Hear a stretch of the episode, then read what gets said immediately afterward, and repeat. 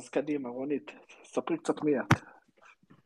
אה, אז ערב טוב, ותודה שאתם כאן, אה, משקיעים את הזמן אה, להקשיב לנו, לשמוע אותנו. שמי דוקטור רונית לוין שנור, אני מרצה למשפטים, ממש ברגעים אלה במעבר מאוניברסיטת רייכמן, שם גם פגשתי את ביני לראשונה, פנים אל פנים, לאוניברסיטת תל אביב, לפקולטה למשפטים. אה, אני עוסקת בקניין, בסכסוכים על משאבים, בסכסוכים טריטוריאליים. בסופו של דבר הרבה מאוד מההיסטוריה של האלימות בעולם ושל אי השוויון ושל המהפכות עוסקת בקניין, משאבים, אה, יש קשר עמוק בין קניין וכוח וזה אה, תחום העיסוק שמעניין אותי. אמ, זה גם נכון לאיך אה, מייצרים משאבים עירוניים, וזאת אומרת זה המושג של קניין תופס אה, לא רק קרקע, אלא גם השימושים בה והבנייה עליה וכולי. אז אה, זה ככה בשגרה. עכשיו, בשנה האחרונה אני אולי חלק הכירו אותי בהקשר הזה, שקמתי עם חבריי את פורום המרצות והמרצים למשפטים למען הדמוקרטיה, אה, כדי להגן על הדמוקרטיה הישראלית, וזה מה שעשיתי במידה רבה לאורך השנה האחרונה. אה, לצערי הפעילות הזאת נתקלה במציאות האכזרית והבלתי נתפסת של השביעי באוקטובר, ובימים שמיד אחרי כן, אה, ביחד עם פרופסור אה, דפנה יואל מאוניברסיטת תל אביב, שהיא חוקרת מוח, אה, וביחד עם אנשים נוספים שהצטרפו אלינו, הקמנו את הקבוצה שנקראת פורום היום שאחרי המלחמה. יש לנו אותנו בוואטסאפ, בטוויטר, ביוטיוב, יש לנו אתר, ביני אני אשמח אחר כך להוסיף אה, בכישורים פה את ה... איך מתחברים אלינו. אה, הפורום הזה מורכב מאנשי משפט, אבל הפעם הם לא הדבר המרכזי, אלא אנשי מזרח תיכון, חוקרים, חוקרות בתחומים של מזרח תיכון, מדעי המדינה, פסיכולוגיה, יחסים בינלאומיים, חוקרי ביטחון, טרור, סכסוכים. ואנשי משפט ומשפט בינלאומי, אה, כמעט אה, כולם חוקרים, אה, בכירים, מומחים, והמטרה של הקבוצה הזאת היא לגבש אסטרטגיה ביטחונית חדשה לישראל, וזה מה שאנחנו עושים. אני, אני אחרי שאני קצת אסיים להציג את עצמי ביני, אני מניחה שנחזור להציג את זה יותר בהרחבה, ו, וזה להגיד שכרגע הדבר שמעסיק אותי יותר מכל זה לדבר היום על מחר. כלומר, יש משהו בקונספציה הזאת של אה, אנחנו, שנגיע לגשר נעבור אותו, שהוא פשוט שגוי.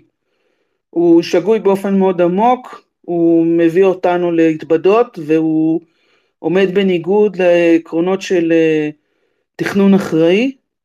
אנחנו גם חושבים שבעצם לאופק, לנקודה שאליה אנחנו רוצים להגיע בסיום, אה, יש וצריכה להיות השפעה מאוד עמוקה על מה אנחנו עושים היום, אה, ולכן זאת עיקר הפעילות הציבורית שלי בזמן האחרון, וכאמור ביני אני אשמח אה, לחזור ו...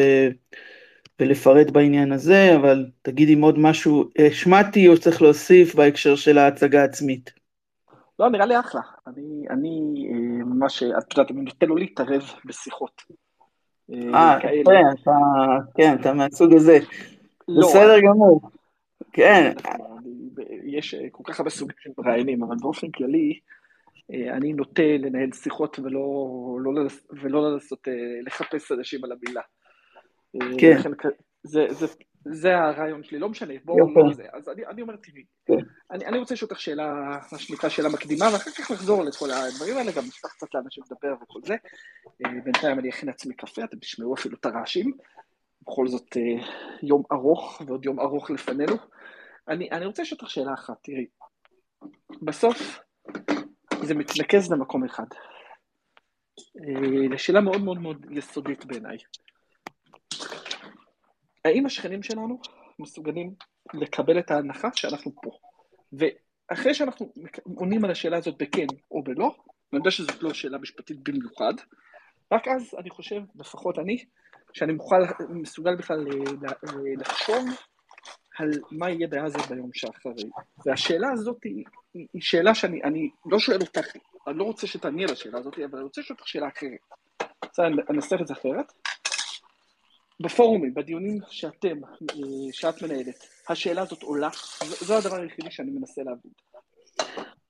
אז תראה, אתמול, אתמול בערב היה לנו וובינר, כל שבוע אנחנו, אני מארגנת וובינר, ואתמול היה אירוע מאוד מאוד דחוס ואינטנסיבי, שארגנתי אותו ביחד עם פרופסור יצחק רייטר מהאגודה הישראלית ללימודי המזרח התיכון והאסלאם, אבל ביני, הקפה, אני מפרגנת לך, אבל תעשה מיוט כשזה...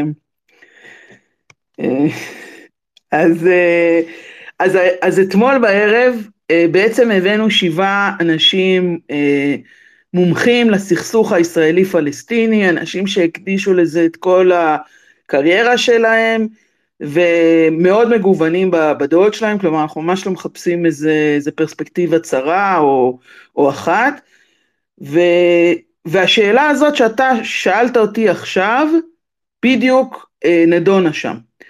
ו, ואני אחזור רגע על השאלה כדי להבין מה בעצם אתה אומר. אתה אומר, אנחנו לפני כל דבר, לפני כל דבר אחר, חייבים קודם כל להבין אם הבן אדם שאנחנו מדברים איתו מכיר בזכות הקיום שלנו או לא. ואם אנחנו לא מצליחים להשיב לשאלה הזאת בחיוב, אין מה לזוז עוד צעד אחד. לא אמרתי. אמרתי שזה גוזר, זה, זה בהכרח מטביע תשובה אחרת. אבל שנייה, תמשיכי. תראה, אז אתה לא אמרת את זה, אבל אנחנו מכירים שזאת הייתה עמדת ישראל הרבה מאוד שנים, ששמה את התנאי המוקדם להכרה בזכות הקיום של ישראל כתנאי לקיום משא ומתן. והשפה הזאת של להציב את התנאי המוקדם היא שפה מאוד מוכרת בהקשר של הסכסוך הישראלי-פלסטיני, אז, אז אני בניתי על מה שאתה אמרת כדי לטעון את הטענה הזאת, כי זה אחד הדברים שעלו אתמול בדיון. ואני אומרת, התובנה המרכזית היא שהסדרים ומצבים של אחרי מלחמה עושים עם האויבים הכי קשים, הכי אכזריים. זה האנשים שאיתם בסופו של דבר בדרך זו או אחרת מגיעים להסדרים שמסיימים מלחמה. מלחמה לא מסיימים עם אוהבים או עם נייטרלים. מלחמה מסיימים מול צדדים שיש לנו איתם יחסים הכי נוראים וחריפים שיש, ולכן אני דוחה את, ה, את המחשבה, לא שלך, אבל שנשמעת בשיח, כאילו אם אין איזה מילוי של תנאי מוקדם של ההכרה שלהם בנו, אין לנו מה לדבר איתם. זה בדיוק ההפך, וזאת גם הייתה התובנה מאתמול, ותשמעו, זה שעתיים הקלטה, שמתי גם, תמללתי את הכל כמעט ממש, כמעט מילה במילה. הקשת של המומחים, כמעט כולם מסכימים על זה, שאת הנקודה שבה הצד השני מכיר בך, הוא מכיר ב, בלגיטימיות שלך, וב, ואולי אפילו מספיק, מפסיק לחנך לשנאה ולהשמדה שלך, אתה לא משיג לפני שאתה אה, אה, מגיע איתו להסדרים של סיום מלחמה, אלא אחרי. ולכן השאלה היא איך אנחנו נגיע לשם, ולא האם אנחנו שם כרגע. ברור שאנחנו לא שם. אוקיי, okay. אז בואו בוא נדבר uh, קצת על איך אנחנו מגיעים לשם. כן, אז תראו, אז, אז עכשיו בואו בוא נחשוב רגע על הקונספציה ששלטה ב, ב, ב, בשיח הפוליטי בישראל הרבה מאוד שנים, והיא בגדול התפצלה, בגדול לשני קווים. Uh, קו אחד אומר, uh, בסכסוך בין uh, הישראלים לפלסטינים צריך uh, להיות uh, נוקשים ואידיאולוגיים וארץ ישראל השלמה ולא לוותר, נניח, אני אומרת את זה בתמצית, והקו השני, נניח הוא אומר משהו כמו יש עם מי לדבר, אפשר לעשות הסדר, אפשר אה, להגיע לסידורי ביטחון מוסכמים, להגנה על האינטרסים של ישראל, ו, ובכל מקרה, יש דבר אחד משותף לשני הקווים האלה, וזה שהם מתמקדים בסכסוך המקומי בין הישראלים לפלסטינים, כסכסוך מה שנקרא בילטרלי, כלומר שיש לו שני צדדים, והם הצדדים הישירים לסכסוך, ואפשר אפילו להגיד שישראל התעקשה על הציור הזה של הסכסוך כסכסוך בין שני צדדים לאורך הרבה מאוד שנים. ומסקנה שעלתה גם אתמול מהדיון והיא העמדה שאנחנו עומדים מאחוריה בפורום היום שאחרי המלחמה, היא שזאת השקפה לא נכונה על האופי של הסכסוך כמו שהוא היום. אז אני רוצה להסביר מה בעינינו הוא הנכון. הסכסוך הוא סכסוך בין צירי. הוא מתקיים בין שני צירים, לא שני גושים, כי בתוך הצירים יש מידה מסוימת עוד של תנועתיות או דינמיות, אבל יש פה שני צירים. יש ציר אחד, שזה הציר האיראני ג'יהאדיסטי, אנחנו רואים את הנציגים שלו בסביבותינו, חמאס, חיזבאללה בלבנון, החות'ים בתימן, מיליציות פרו-איראניות בסוריה ובעיראק, והציר הזה, הציר האיראני ג'יהאדיסטי, נתמך בידי רוסיה וסין. למולו יש ציר אלטרנטיבי, אחר, זה הציר המתון. והציר המתון הזה כולל את מרבית מדינות המזרח התיכון במידה זו או אחרת. כמו שאמרתי קודם, הזיהוי שלהם עם הציר המתון הוא לא חד חד ערכי, הוא יכול להיות אה, נתון לשינוי, ובהן בין המדינות המתונות או המתונות יחסית יש את סעודיה, מצרים, ירדן, לבנון, לא חיזבאללה, מרוקו ומדינות המפרץ או חלק מהן. הציר המתון נתמך על ידי מרבית מדינות המערב. אז הטענה הראשונה, הנקודה הראשונה זה להבין שלא נכון לראות את הסכסוך הישראלי-פלסטיני כסכסוך מקומי וזה לא נכון לראות את המלחמה היום כמלחמה בין ישראל לבין החמאס. יש פה סכסוך בין צירי, בין שני צירים, ציר מתון וציר אה, ג'יהאדיסטי אסלאמי, וחשוב לי להגיד שזה יהיה לנו ברור, הציר הג'יהאדיסטי אסלאמי הוא מהאויבים הגרועים ביותר שאפשר לתאר. אה, הוא מונע מאידיאולוגיה, אה, מנחישות, מדטרמיניסטיות, כלומר עד, עד הטיפת הדם האחרונה, הנרטיב המוביל שלו זה שזה מוסרי לעשות את המאבק, המאבק הוא דבר מוסרי, אז, אז המאבק פה בין הציר המתון לציר האיראני ג'יהאדיסטי הוא מאבק מאוד מאוד אה, קשה, אבל הכיוון, הכיוון של הפתרון, ואני יודעת שזה קשה לדבר כרגע על פתרון, כי אנחנו עוד לא ראינו אם החטופים מהערב השתחררו, ויש לנו את האקטואליה הנוראית ש, שפוקדת אותנו יום יום ושעה שעה.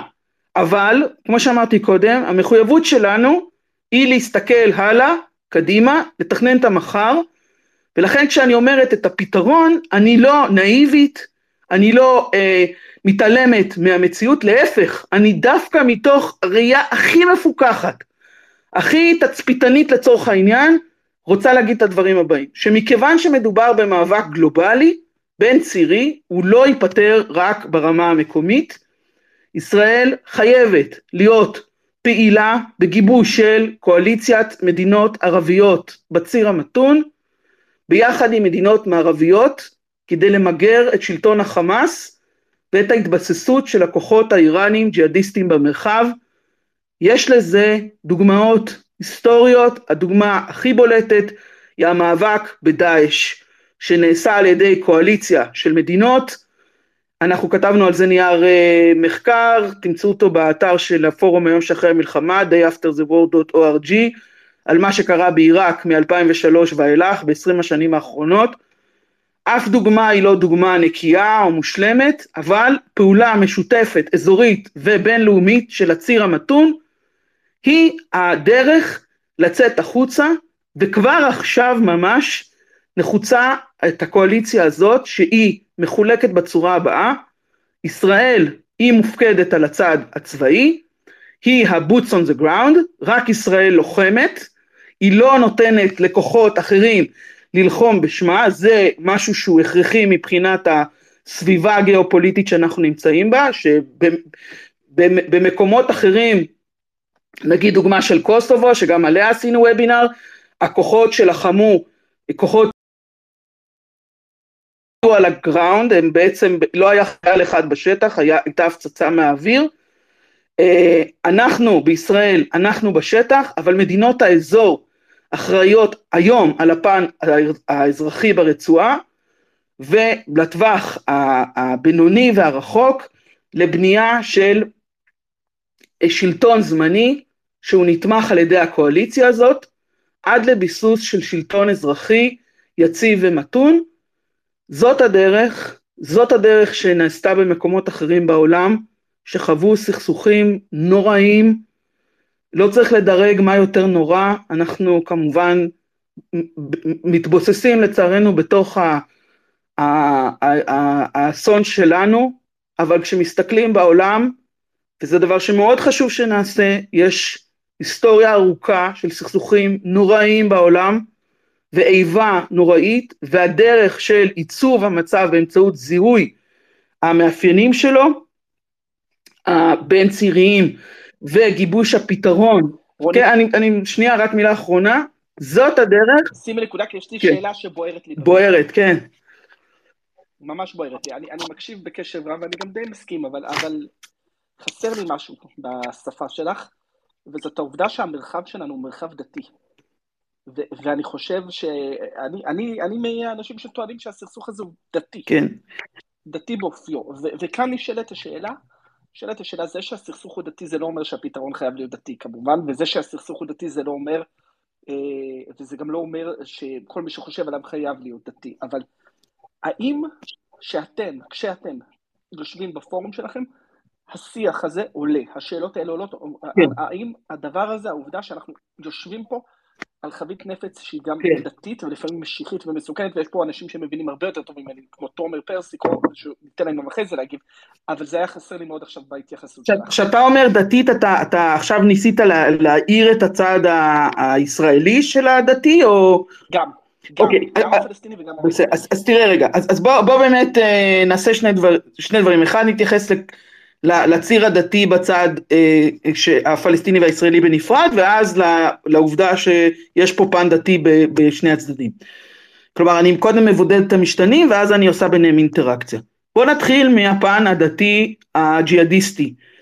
אה, באחד הוובינרים הראשונים הבאתי, של הפורום היום שאחרי המלחמה, שאין לצערי הקלטה שלו, אה, הבאתי מומחה עולמי שחוקר סכסוכים באופן סטטיסטי, אוקיי? זאת אומרת, הוא מסתכל על מאה שנה של סכסוכים, הוא מנתח אותם, את המאפיינים שלהם, כל, כל אחד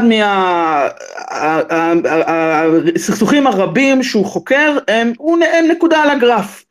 אה, הוא היה במוסף הארץ. כן, בדיוק, נטע אחיטוב אה, עשתה אה, על זה כתבה. ראיון איתו, זה נמצא במוסף הארץ, יש את הקישור לזה. אנחנו לא נפרסם את המתחרים. לא, אנחנו פלורליסטים. אני צוחק. אה, עכשיו, אה, אז, אז עכשיו אני רוצה לחדד את הנקודה שאתה אמרת.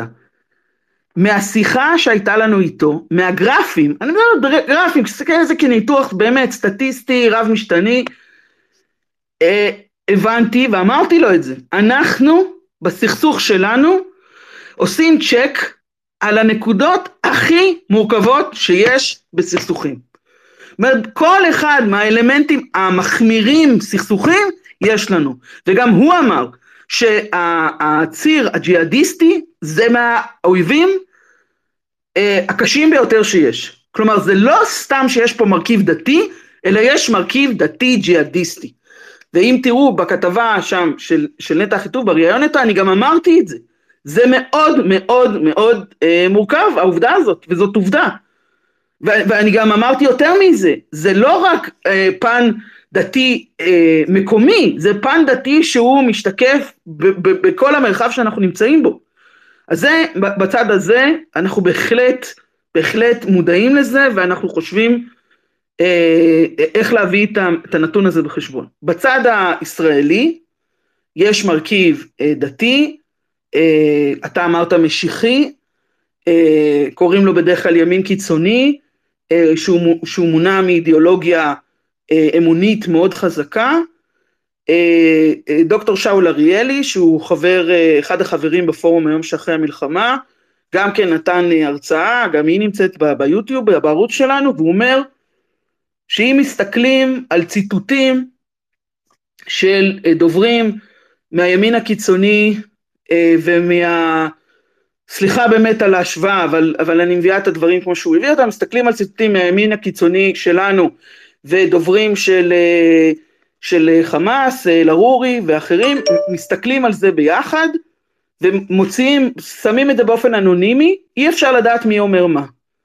כלומר, יש תפיסה משותפת לשני הצדדים הקיצוניים שבקצה, אה, הרדיקליים, יש תפיסה של רק אנחנו יכולים לחיות בטריטוריה הזאת.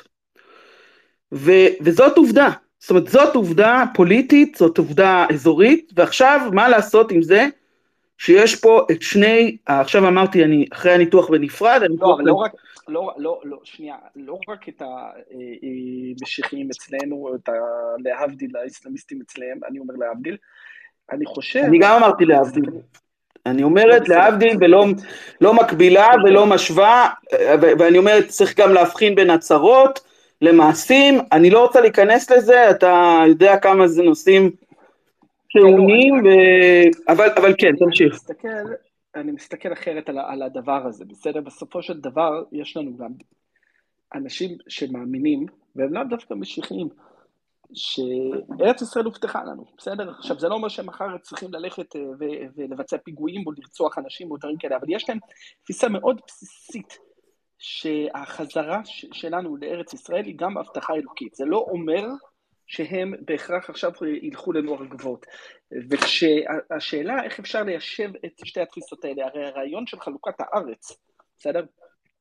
הוא רעיון שבהדרגה הלך, הלך, הלך, הלך, הלך, ופחות מקבל, ופחות פחות מקבל הסכמה בלב החברה הישראלית. עכשיו, האם הוא פחות מקבל הסכמה בלב החברה הישראלית בגלל הנימוק הביטחוני, או שהוא פחות מקבל אה, אה, הסכמה בלב החברה הישראלית בגלל גזענות, או שהוא פחות מקבל הסכמה בלב החברה הישראלית בין היתר בגלל השפה הדתית. ואני רק רציתי להעיר על הדבר הזה שגם לשפה הדתית לאו דווקא המשכת, אפילו לשפה הדתית הרגילה, היא יש לה, יש לה פה מה, יש לה, יש לה פה מה, מה לומר. השפה הדתית במקורה לפחות, בלי עכשיו ללכת לפרשנות, לא מכירה כל כך ביכולת לאזן את הערכים האלה, לא אצל, אצל האסלאמיסטים ולהבדיל גם לא אצל הדתיים אצלנו.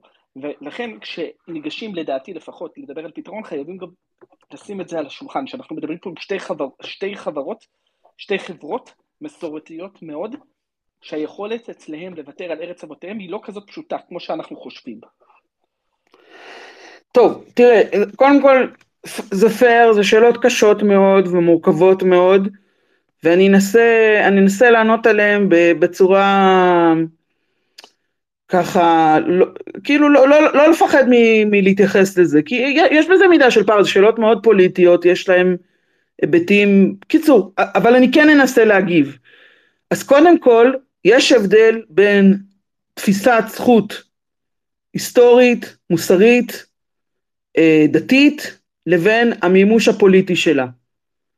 וארץ ישראל הייתה שלנו, מובטחת לנו, גם כשאנחנו לא החזקנו בה.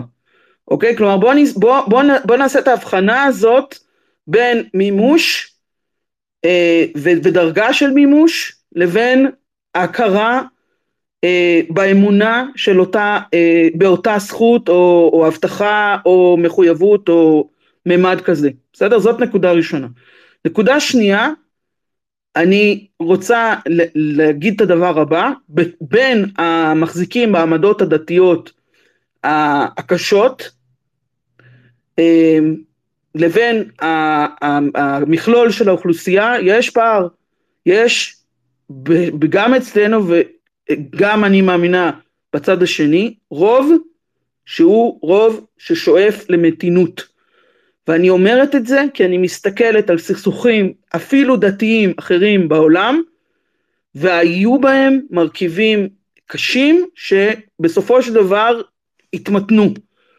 אז האמירה שלי אליך ביני היא כזאת, אנחנו צריכים להבטיח שהפוליטיקה האזורית תשקף את הקולות המתונים ו, ו, ו, וזאת הדרך שלנו לחיות בבטחה. אין לנו דרך אחרת. בעיניי, ואולי כי אני לא חולקת תפיסה דתית קיצונית, כלומר אני לא מחזיקה בה, בלי קשר לשאלה אם אני מאמינה בהבטחה או, ב, או ב, ב, בזכות, אני אומרת בוא נשים את זה בצד, יש שאלת הקיום של זכות והמימוש של זכות, זה פשוט לא, זה לא אותה שאלה, אין מה לעשות, וגם השאלה של המתי, מי אמר שזה עכשיו צריך להתקיים? אולי זה צריך להתקיים בדרך אחרת, אולי בעתיד, אולי בהתערבות של כוחות שהם מעבר לנו, כלומר זה שיש לנו את תביעת הזכות זה לא אומר שיש לנו את הזכות לממש אותה בסעד עצמי, מה שנקרא בדיני קניין. אז לכן נדמה לי שהמטרה שלנו צריכה להיות כקבוצה של מתונים לזהות את כל פוטנציאל המתונים מסביבנו ולגייס אותם לציר המתון. והדבר הזה הוא אפשרי, תסתכל, יש פה מדינות ערביות מסביבנו שהן שואפות למתינות ויש בתוכם קולות שהם רדיקליים ושהם מנסים אה, למשוך להקצנה והן מתמודדות עם זה.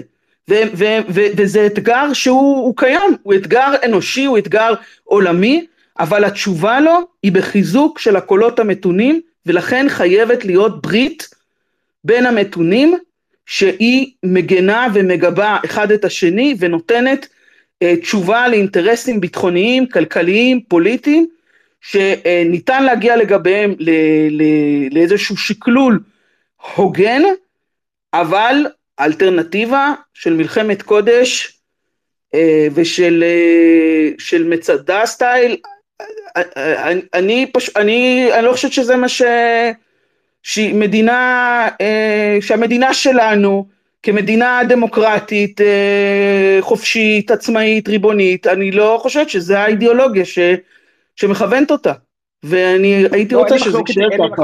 אין לי מחלוקת איתך על זה, יש לי רק מחלוקת, שאלה האם הסוגיה הזאת עולה על השולחן, אבל בסדר, בוא, בוא נדלג, נדלג רגע מעל הסוגיה הזאת, כי היא בהחלט אה, חומר נפץ, נקרא לזה ככה, תפוח אדמה אה, אה, לוהט אה, וגדול למדי. אה, בוא נלך קצת למקום אחר, בוא, בוא, בוא קצת בפרקטיקה, מה, מה השורה כן. התחתונה, מה אתם מציעים בעצם? כן, אז תראו, הנקודה היא כזאת, אנחנו, יש לנו מטרה אחת, המטרה היא להבטיח את הביטחון של ישראל בכל מרחביה, על ידי מלחמה בחמאס, במסגרת קואליציה מתונה ויציבה של מדינות אנטי ג'יהאדיסטיות, ואני רוצה להגיד לכם שזה אפשרי וזה הזמן. ואני רוצה שנבין את הנקודה שמאוד חשוב לי אה, להתמקד בה, למה אנחנו צריכים להיאסף סביב זה, לפעול למען זה, ולמה אנחנו צריכים לעשות את זה עכשיו. אין לנו את היכולת, פריבילגיה, או את הכוח לדחות את הנושאים האלה, לא קודם ממוטטים את היכולת הצבאית של החמאס, ואז מדברים על היום שאחרי. לא שוללים כל דבר ולא מציגים חלופה בת קיימא.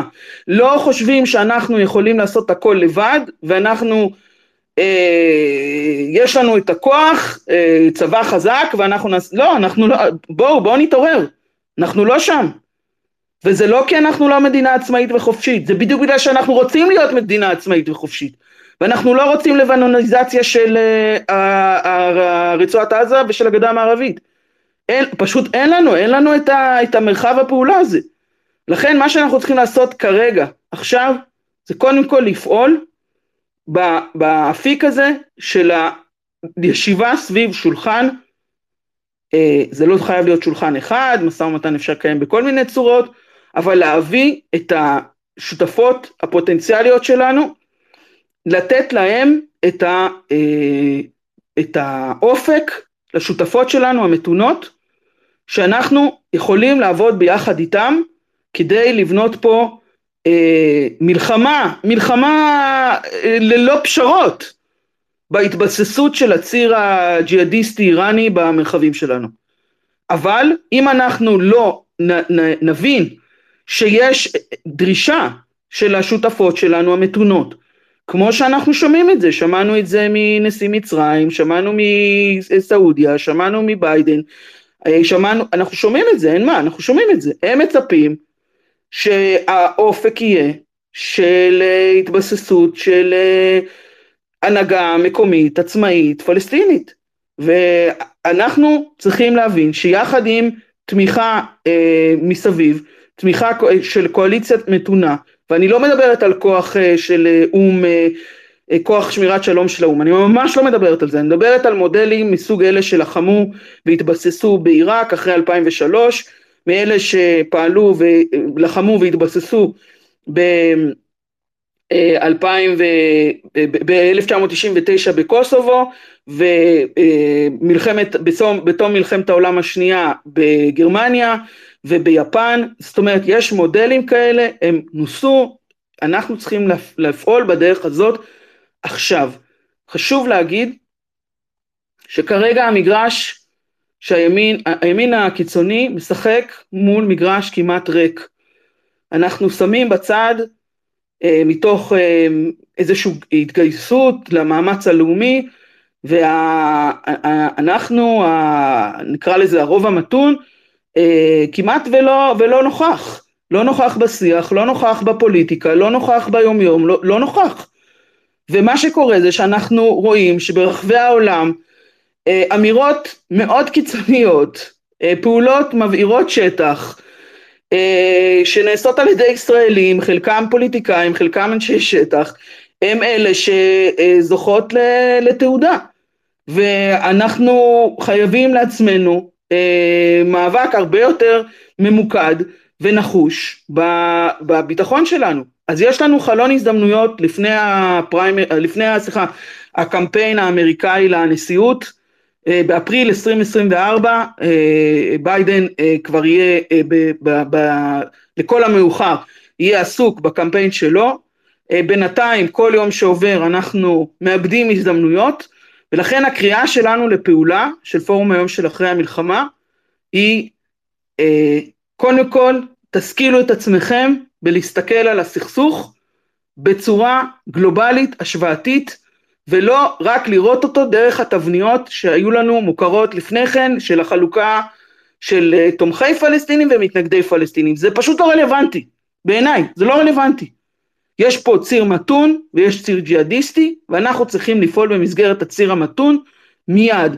אז מה שאנחנו מציעים במסגרת הפעולות שאנחנו עושים זה גם אותו, אותה אספקה של ידע, של השכלה, של בעצם להבין איפה אנחנו נמצאים, מה אנחנו נמצאים, על מה, על מה אנחנו מדברים, איזה דוגמאות יש, מה היה, מי, מי, תחשבו, קחו אחורה, לפני שנה, פסקת ההתגברות, אף אחד לא ידע מה זה. בכלל לא הבינו על מה מדברים שם יריב לוין, ממש בנובמבר, עוד בנובמבר, לפני שהוקמה הממשלה.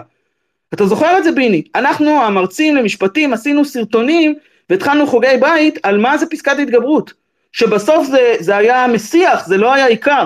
אז יש פה עניין של הביטחון שלנו, שכולנו צריכים להיות מעורבים ולא להשאיר אותו למונופול של הממשלה, הממשלה תדאג לו, לא. זה אחריות משותפת שלנו, אישית, קהילתית, לאומית, והפתרון היחיד שאנחנו ב, ב, מבחינה מקצועית וברמה של הגיוס מומחים הכי שקול, שפוי, שיכולנו לעלות אליו, ובהתבסס על הניסיון ההשוואתי והבינלאומי, זה להיות שותפים לקואליציה כזאת, אזורית ובינלאומית, שהיא מתונה, ואנחנו מספקים בפורום של היום שאחרי המלחמה כל הזמן אה, דוחות וניירות ו- ופרסומים ווובינארים ואנחנו נשמח להגיע לכל מקום ולדבר עם כל אחד כי אם אנחנו לא אה, נבין את התפקיד האזרחי שלנו, של כל אחד מאיתנו, אנחנו לא נחיה במקום שאנחנו מסוגלים לחיות בו, שטוב לנו להיות בו.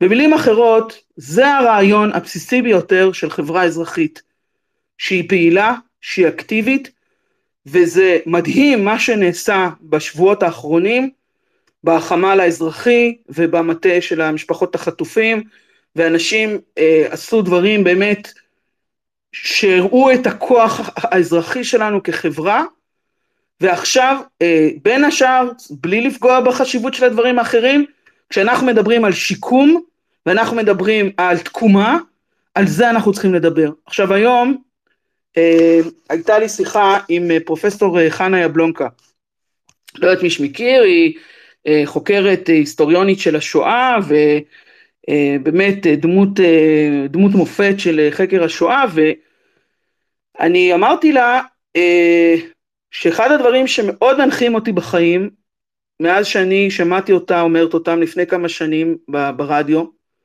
זה לזכור את ניצולי השואה שהגיעו לארץ בחלקם כמובן מי שהצליח להגיע. אה, ובנו כאן חברה אוהבת אדם, פעילה, משכילה, אה, אה, שהשאיפה שלה הייתה להיות חברה טובה, כמובן שהיו הרבה דברים שלא היו מוצלחים והייתה אפליה וגזענות ואני לא, לא מוחקת את זה, אבל באו אנשים מכלום, מחיים ש, שהם עברו את הזוועות הכי בלתי נתפסות שלצערנו עכשיו אנחנו כל הזמן, יש לנו איזה הדהוד שלהם בטבח של השביעי באוקטובר, והם בנו חברה והם האמינו באדם והם לא איבדו את התקווה ולא נאחזו ברובם, כן, חלק לא הצליחו בייאוש, אז זה התפקיד שלנו. יש לנו פה סביבה פוליטית מאוד מאוד קשה, מאוד מאוד מסובכת, אבל אנחנו יכולים ביחד לרתום את הכוחות הפוליטיים בישראל לדרוש מהם לפעול ביחד עם הציר המתון ולחזק אותו וכמובן שזה יתבע מאיתנו אה, איזשהו קונסשן, איזושהי תמורה.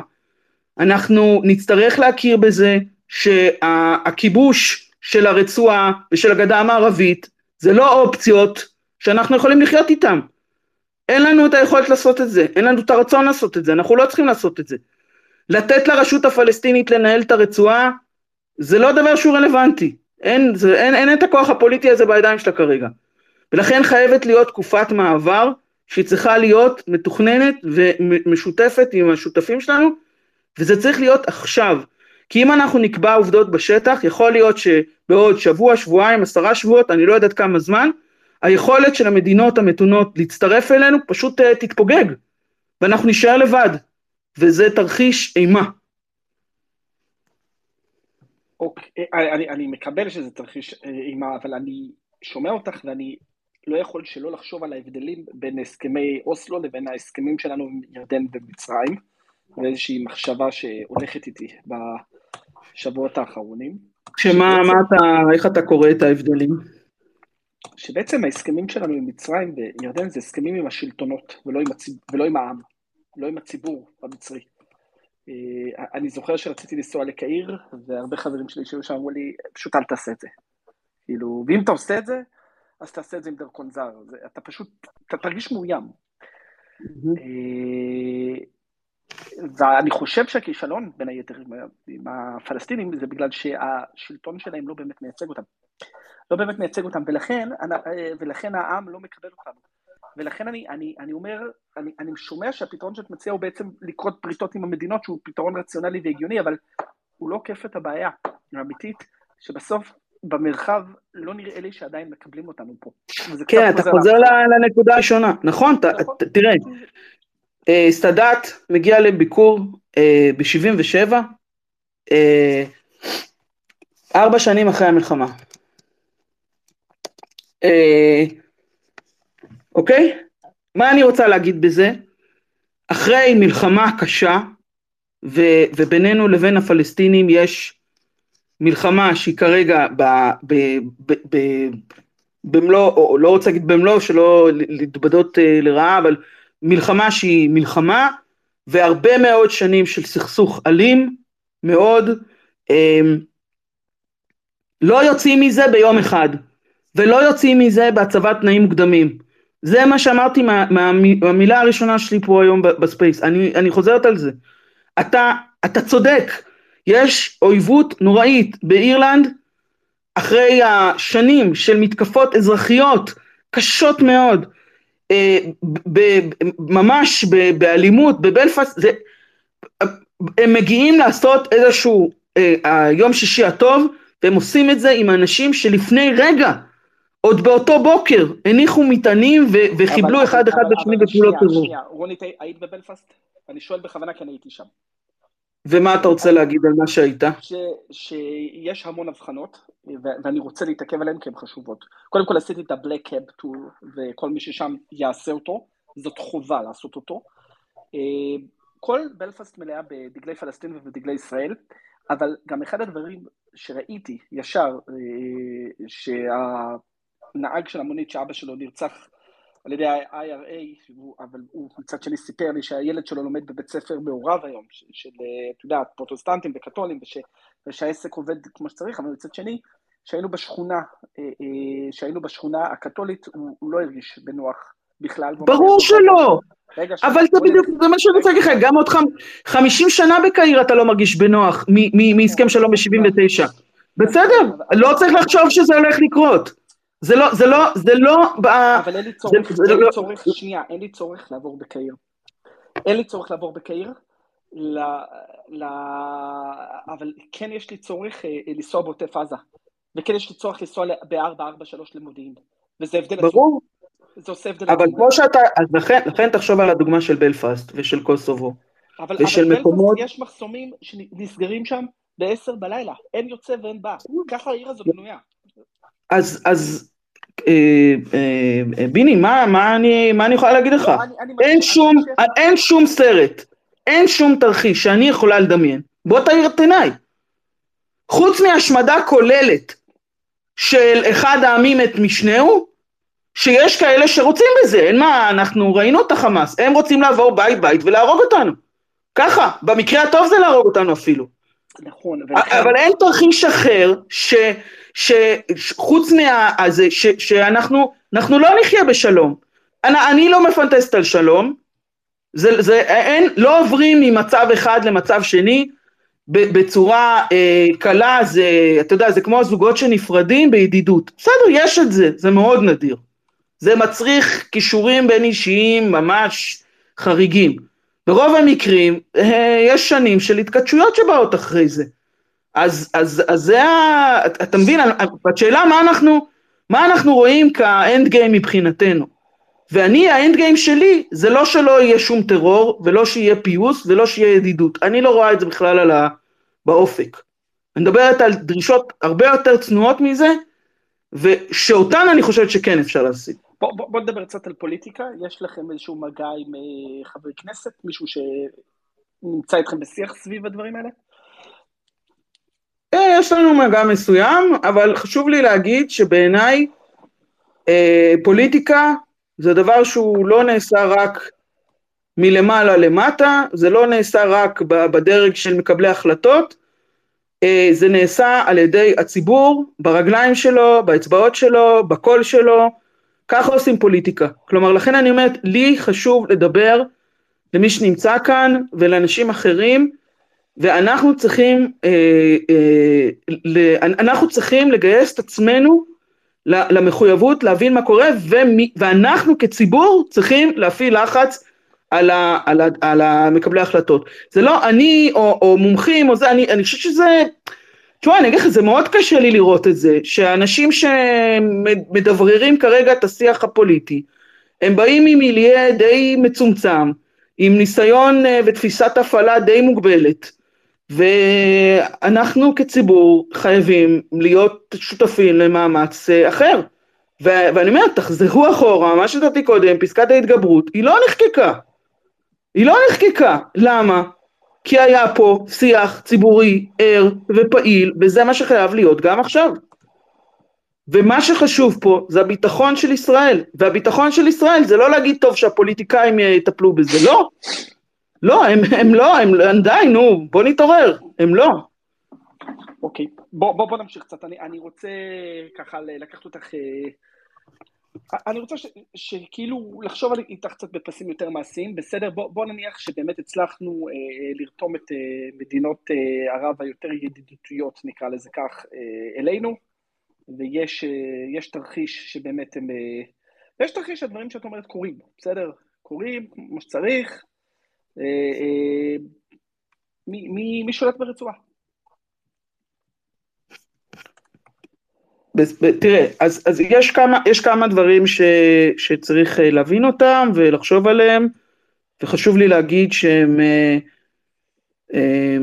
אני, אני, לא, אני לא אוהב את הרעיון שמנסחים תוכנית ו, ו, וכתבנו אותה מאוד יפה ועכשיו תלכו ותעשו. תוכנית פעולה כותבים ביחד עם השותפים הרלוונטיים.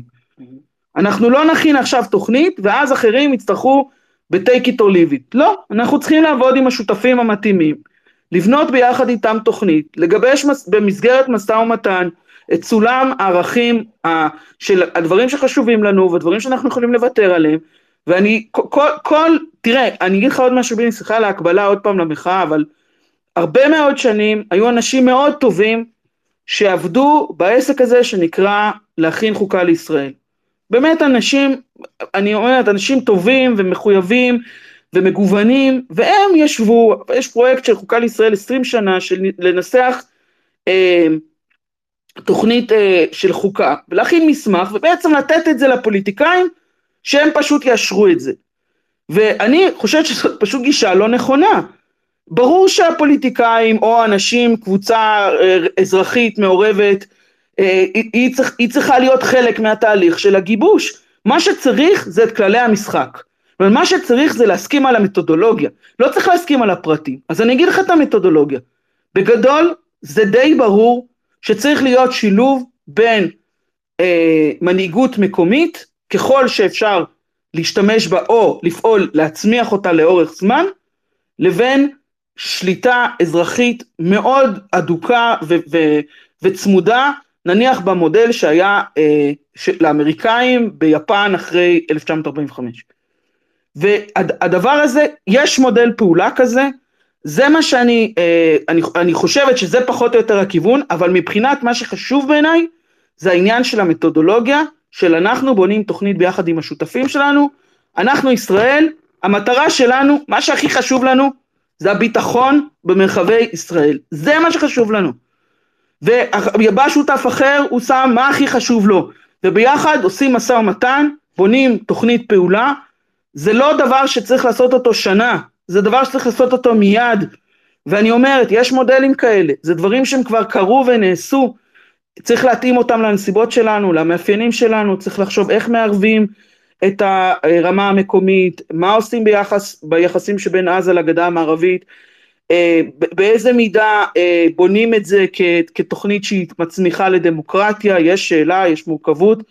ב- ביפן האמריקאים בהצהרת פוצדם אמרו שהתוכנית שלהם היא להצמיח אה, מדינה דמוקרטית ו- ולהביא לבחירות, אני לא בטוחה שזה, שזאת השאיפה שלנו או ש- שצריכה להיות ביחס למרחב שלנו כרגע, אבל זאת תוכנית הפעולה, להבין שאנחנו חייבים לגייס את הכוחות המשותפים, ואני אה, חשבתי היום על איזה הקבלה, אז אני רוצה גם, גם לתת אותה פה.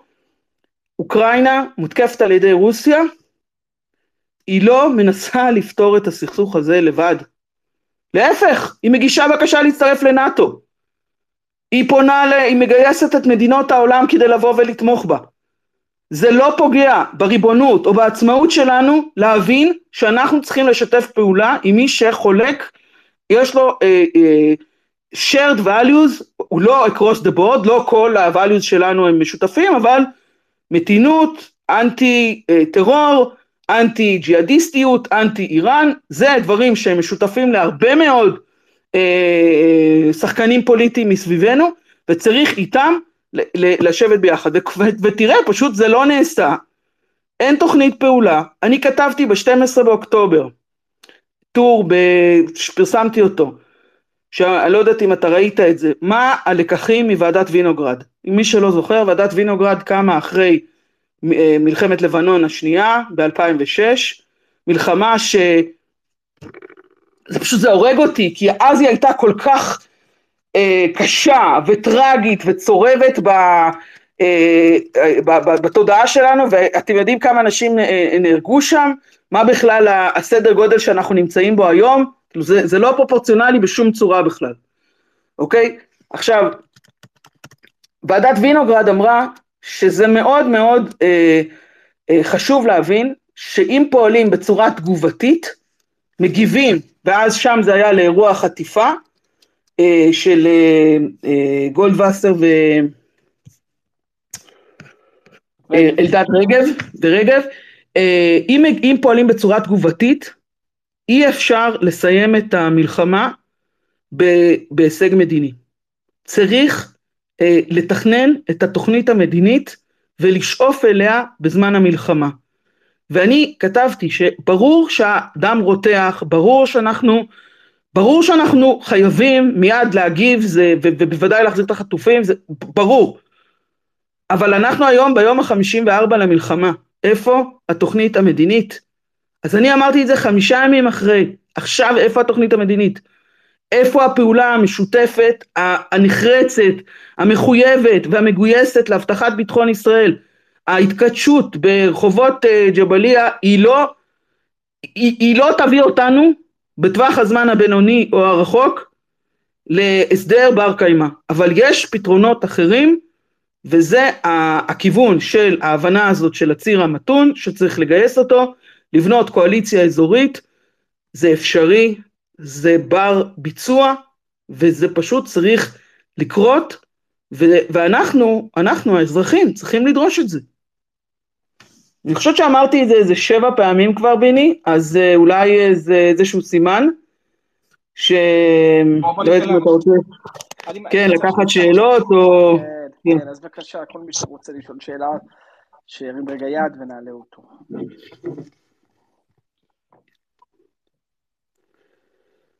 כן, לא בבת אחת, כמו שאומרים. לא, לא, יש אנשים שכתבו לי בפרטי, יאיר, שלחתי לך הזמנה, בבקשה, בוא, תעלה. בוא תעלה. כן, יאיר, בבקשה. קדימה, יאיר. נתת לי את רשות הדיבור? כן, הוא מדבר. אוקיי, אה, דוקטור שנור, נכון? זה לא שנור, זה שנור. אם אנחנו במהדרין זה לוינשטיין. לא, פשוט בגלל, את יודעת, אתמול, אז אני מעדיף שזה יהיה שנור. אה, מדבר כאן עורך דין יאיר אולמרט. אני אמנם אה, בוגר הפקולטה שלך, ולמדתי משפטים, אה, למדתי משפט בינלאומי אצל פרופסור דינשטיין, במחזור של דפנה ברק ארז, בוז'י ואשתו, אילנה דיין וכולי, לפני הרבה שנים. זה ייחוס, יש לך ייחוס, כן. כן, היה שם גם בועז בן צור באותו מחזור. על כל פנים, מה שרציתי לשאול אותך, את uh, דיברת על בינום הסכסוך בעצם, מה שכאילו כל השנים דיברנו שאנחנו לא מעוניינים שיקרה, וכרגע הוא קורה לנגד עינינו. Uh, בין היתר נגעת גם קצת בפילוסופיה של המשפט שדיברת על אופלד. ועל הזכות ועל הזכות להשתמש בזכות וכיוצא בזה. השאלה שלי היא בגדר המשפט הבינלאומי. אה, את זוכרת, ואני לא שמעתי פה מילה על זה, שעצרת אה, האו"ם הפנתה את הסוגיה של הכיבוש הנמשך לבית הדין הבינלאומי לצדק בהאג, כן? לא הפלילי, לצדק. ושאלתי היא, היכן בכל ה... הפסיפס הזה שלך, אתם שיבצתם את הסיפור הזה של הפנייה לבית הדין. אה, אוקיי, אה, קודם כל זה, זה נכון ויש דיון שקבוע אה, בחלק השני של חודש פברואר הקרוב, שזה, שזה די מהר, וחשוב להגיד שבית הדין הבינלאומי לצדק, הסמכות שלו היא לתת אה, לעצרת הכללית של האו"ם חוות דעת מייעצת אה, ביחס לשאלה אה, משפטית שמוצגת בפניו. יש פה לחץ משפטי מסוים, כי אמנם חוות הדעת היא מייעצת, אבל היא נחשבת מאוד. ו... רגע, רונית, היא אני... לא בעצם תכריז על המשפט המנהגי הבינלאומי? אוקיי, אבל זה, מה שהיא תכריז על התכולה של המשפט במובן הזה היא מייעצת. כן, זאת אומרת, בית הדין הבינלאומי יש לו גם, הוא גם נחשב לאחד מסוג אה, של מקורות הדינים, אבל חוות הדעת שלו ביחס לשאלה של המצב המשפטי אה, בגדה המערבית ובמזרח ירושלים, האם הוא אה, בגדר דיני הכיבוש או הפרה של דיני הכיבוש, שזאת השאלה שמונחת בפני בית הדין. אני אומרת שמבחינה מסוימת חוות הדעת היא המלצה, כן, היא חוות דעת מייעצת, אבל... רונית היא תישען על רגע, רגע. 242 ו... בסדר, אז, אז חשוב להגיד, ואני אני, אני אקח רגע, אני כן, כן אקח רגע את הכובע שלי כמשפטנית, וגם כמי שחוקרת בדיוק את ההיבטים האלה, ויש לי מאמר שנקרא Theory of Annexation, ביחד עם אה, דוקטור תמר אה, מגידו ודוקטור יעל ברדה, ואנחנו שאלנו את השאלה, מתי כיבוש חוקי הופך להיות סיפוח?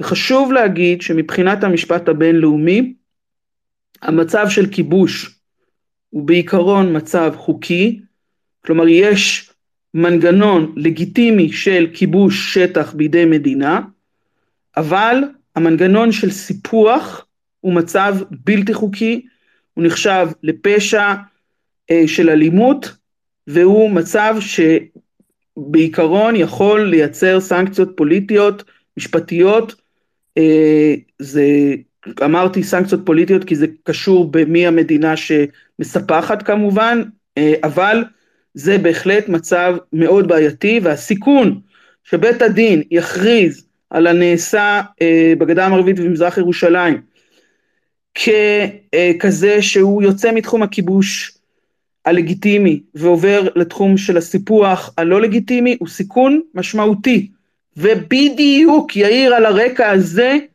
הקריאה שלי מתחזקת רונית, משום- אגב, אני אמרתי את זה בריאיון איתי לפני שנה בערך, ותזכרי שזה גם נסמך על 242 ו-383, שבסעיף השני שלה היא מאמצת את 242. ולכן לדעתי, מאחר שמדובר בהחלטה שתסתמך על החלטות מחייבות של מועצת הביטחון, שארצות הברית יזמה, אגב, את הראשונה היא הסכימה לה, ואת השנייה היא יזמה ביחד עם רוסיה. אז יש לנו בעיה. יש לנו מאוד. בעיה, אני, להגיד שיש לנו בעיה זה understatement. מה שאני רוצה להגיד בכל הצניעות ובכל הזהירות זה שיש לנו גם כיוון אפשרי לפתרון שאנחנו חייבים למצות אותו בדרך שאנחנו לא הלכנו בה מעולם.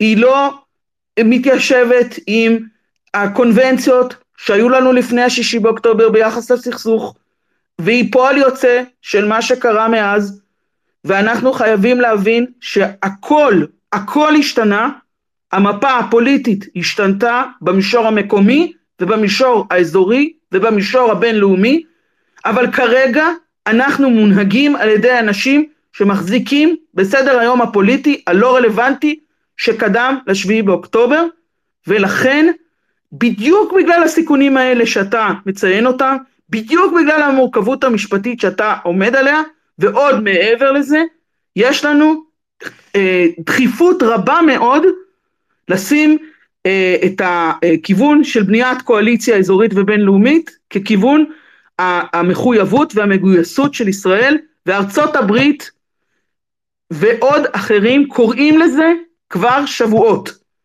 הם קוראים לזה, אנחנו לא צריכים לעניין אותם ברעיון, אנחנו צריכים להגיד, אנחנו בלי שום תנאים מוקדמים נכנסים לדיון משותף בבנייה של קואליציה, אנחנו פה חייבים להביא את הכוחות המתונים וצריך להבין, יש הרבה מאוד כוחות מתונים, בסך הכל נתניהו צדק בגישה שלו שיש מדינות ערביות מתונות, על עשרות אלפי ישראלים היו באבו דאבי ובמפרציות ובמרוקו ואנחנו מבינים את זה שזה האזור ויש פה הרבה מאוד דברים שאנחנו יכולים לשתף איתם פעולה בצורה מאוד אה, חיובית ואנחנו צריכים לגייס אותם ביחד עם מדינות המערב לטובת ייצוב של האזור. זה מה שצריך לעשות. רונית, אני והתיקונים מסכים המשפטיים, אז. אני חושב, ביני, גם אולי... אה, הנושא הזה של בניית הסיר המתון, אבל אני יחד עם זאת, אי אפשר. לעשות את זה מעל הראש של הפלסטינאים, אי אפשר. ניתן לאנשים אחרים לשאול עוד שאלות, בסדר? אין בעיה. רק מה שניסיתי להגיד הוא משפט אחד אחרון, ואני אודה לכם. שאת צודקת, והגישה הזאת של הציר המתון היא צודקת, רק מסתבר שאי אפשר להעלים את הבעיה הפלסטינאית, אי אפשר. לא מעשית ולא משפטית. אוקיי, בסדר, תודה. יוני. תודה. שלום. אה, אני הקשבתי בקשב רב, ואני שמעתי כל פעם נעשה עם שותפים, שותפים, אבל כמובן לא... חיכיתי לשמות, חיכיתי למשהו קונקרטי, עכשיו אני אגיד כך, רק אל תתני לי בבקשה להגיד, אני אשמח אם תגיבי. אה, יש רק שתי מדינות רלוונטיות, וכמובן זאת אחת זאת האמירויות ואחת זאת סעודיה. אה, בואו נעשה את זה ככה, אף חייל, אף חייל אמירותי, אף חייל סעודי, אף חייל אמריקאי לא יקיזו את הדם שלהם בעזה, אוקיי? זה, זה מי שקצת מבין, ואני מחשיב את עצמי שמישהו מבין, זה די ברור. אה, עכשיו אנחנו מדברים בעיקר על מי ייקח את הניהול האזרחי של האוכלוסייה הפלסטינית. האמירויות, האופציה האמירתית היא אופציית דחלן, שאני גילוי נאות השבוע כתבתי תוכנית איך זה יקרה לאיזושהי קרן מאוד מאוד גדולה. אה, להמליך את דחלן על עזה, והאופציה השנייה זה האופציה הסעודית, שלא ברור מה היא כרגע, ולפי השבועות הם מקדמים, הם מקדמים את סלאם פיאד, מי שהיה ראש הממשלה. עכשיו הדרך היחידה שזה יעבוד היא כמובן ההפך מדמוקרטיזציה, כל המדינות האלה הם ההפך המוחלט מדמוקרטיזציה, רק לשים אחד עוד דיקטטור דחלן, עוד דיקטטור אחר, שיעשה דנאציפיקציה, וזאת האופציה היחידה איכשהו לצאת מהברוך הזה. לא רואה אופציה אחרת, אני מעריך, מי שזוכר ב-2006 הדמוקרטיזציה המליכה את חמאס שקיבל רוב בפרלמנט, ומה שנקרא, זה רק דברים רעים יצאו מזה, אשמח לשמוע מה, מה דעתך. זה ליתר בארצות אחד שקוראים לו אולמרט. רגע, סליחה. אה, יוני, יש לי הרגשה, תקן אותי אם אני טועה, שאתה לא היית בתחילת הדברים שלי. אני צודקת? אה, לא, אני לא, לא מתווכח, כן. כי אני אמרתי כמעט מילה במילה את מה שאתה אמרת. אוקיי? אמרתי, boots on the ground, כוח צבאי, אך ורק ישראל. זה נקודה אחת שאמרת, הם לא הקיזו את דמם. אני איתך. לא ציינתי מדינות, ציינתי את המפרציות, או חלקן, את אה, סעודיה, ואמרתי שיש מדינות מתונות נוספות. אני מסכימה איתך שהמעורבות או הכוח שלהם או מידת ה engagement שלהם היא שונה, אבל חשוב להגיד שגם מצרים וירדן ומרוקו הם אה, שותפות לא, לא אולי שוב ב, ב, ביכולות של סעודיה וה, והאמירויות, אבל הן כן שותפות מתונות שיכולות, אה, ומצרים במיוחד היא מאוד, אה, שחקנית מאוד מרכזית מבחינה פוליטית, אז פה גם אני מסכימה איתך. ואתה אומר שהם יהיו אחראיות על האופציה האזרחית, זה גם מה שאמרתי. ולא לקרוא לדמוקרטיזציה, זה גם מה שאמרתי. אז אני חושבת שכל הנקודות שאמרת, מבחינתי, בסך הכל צ'ק. טוב, אז הגענו להסכמה. רגע, יוני, יוני ו... פתרנו את הבעיות במזרח התיכון.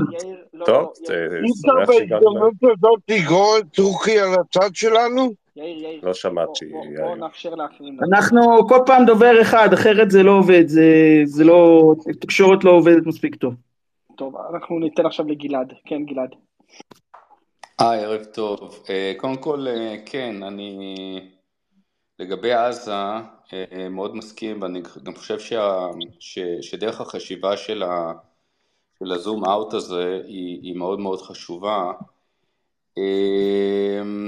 אני רק רוצה לציין שיש לנו עוד שתי בעיות קטנטנות, אחת היא נקראת הגדה המערבית והשנייה היא חיזבאללה בלבנון, והייתי מאוד מאוד שמח לשמוע, כי, כי עזה את יודעת, עזה זה קורית עכשיו, אה, היה מקרה מאוד ברור של השביעי באוקטובר, אז זאת, ש... אז. אז זאת אה, נקודת התייחסות אחת שהייתי, שהייתי אה, מאוד שמח לשמוע, לשמוע מה דעתך, ונקודה, כן. ונקודה שנייה, נקודת המוצא היא ש...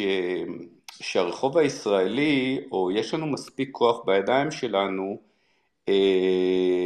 להשפיע על so to speak ההנהגה, אפשר, אפשר להתווכח מי זה ההנהגה בכלל במדינה הזאת, אה, ומי ההנהגה שבכלל מסוגלת אה, להתניע תהליך שאת אה, מציעה, שהוא עוד פעם, הוא מאוד מאוד הגיוני, מאוד, לי הוא מאוד, נשמע מאוד מאוד נכון, אה, צריכים לזכור שיש עדיין אה, כוחות פוליטיים וגם כוחות אה, בתוך המדינה מבחינת מצביעים, העם מה שנקרא, שהשביעי באוקטובר שינה את דעותיהם לרגשות ולדעות עוד יותר קיצוניות שבדיוק מתנגדות לדרך חשיבה סחלטנית כמו שאת מציגה. ואני אשמח את ההתייחסות שלך לשתי הנקודות האלה. כן, תודה. בסדר, גלעד, תודה רבה. אמ, אז, אז ככה, קודם כל אתה אומר להתייחס לגדה המערבית ולחיזבאללה, וזה גם ממש אה, באמת בלב החשיבה של להבין שמה שמסכן אותנו מול חמאס הוא מה שמסכן אותנו בגדה המערבית ובגבול לבנון ומהמיליציות בסוריה ומהמיליציות במצרים ובעיראק. זאת אומרת, כל אלה שותפים לאותו ציר ג'יהאדיסטי איראני, שמולו אנחנו חייבים לעמוד בצורה משותפת. אה, זה מאוד חשוב להגיד, זה, הדבר, זה בדיוק, אתה בדיוק נוגע בנקודה. אין, אין יישוב או הרגעה אם אנחנו מסתכלים רק דרך ה, ה, ה, הצמצום הזה של אה, אה, הרצועת עזה. זה, זה לא עובד ככה, אוקיי? אז פה אני מסכימה איתך לגמרי. יש שאלה מאוד מורכבת לגבי העתיד אה, גם הנפרד וגם המשותף של רצועת עזה והגדה המערבית. אתמול בוובינר שקיימנו עם ה... שהזכרתי קודם, אה, יש אותו ביוטיוב, אה, היו מי שאמרו שהאיחוד בין הגדה המערבית לרצועת עזה זה אחד מההישגים הבולטים של החמאס במלחמת השביעי באוקטובר. והשחרור של אה, פלסטינים מהגדה המערבית וממזרח ירושלים כחלק מהאסירים המשוחררים זה ביטוי לאותו הישג שלהם לאחד ולאחד ב, ב, ככה כאילו ב, ב, בתודעה הציבורית והפוליטית של הפלסטינים את, שתי ה, את שני האזורים האלה. אה, הם, הם אזור אחד אה, פוליטית, אה, היסטורית, פילוסופית, ככה זה, ככה אנחנו מבינים את זה, אין לי תשובה קונקרטית כי זה חלק מהאמירה שלי שאני לא פה לתת את המפרט של הפתרון אלא את הכללי הפעולה, את המתודולוגיה. עכשיו אתה אומר לי, ו- ואני אמרתי את זה גם, שגם אם אני אומר דברים כאילו שהם נשמעים לך הגיוניים, איפה הפוליטיקאים ואיפה אנחנו. אז פה אני אומרת, וגם, אנחנו צריכים... וגם איפה חלק אחר בתוך מדינת ישראל ש... כן, רגע, אני אגיע לזה עוד רגע, אני, אני, אני שנייה איתך בזה.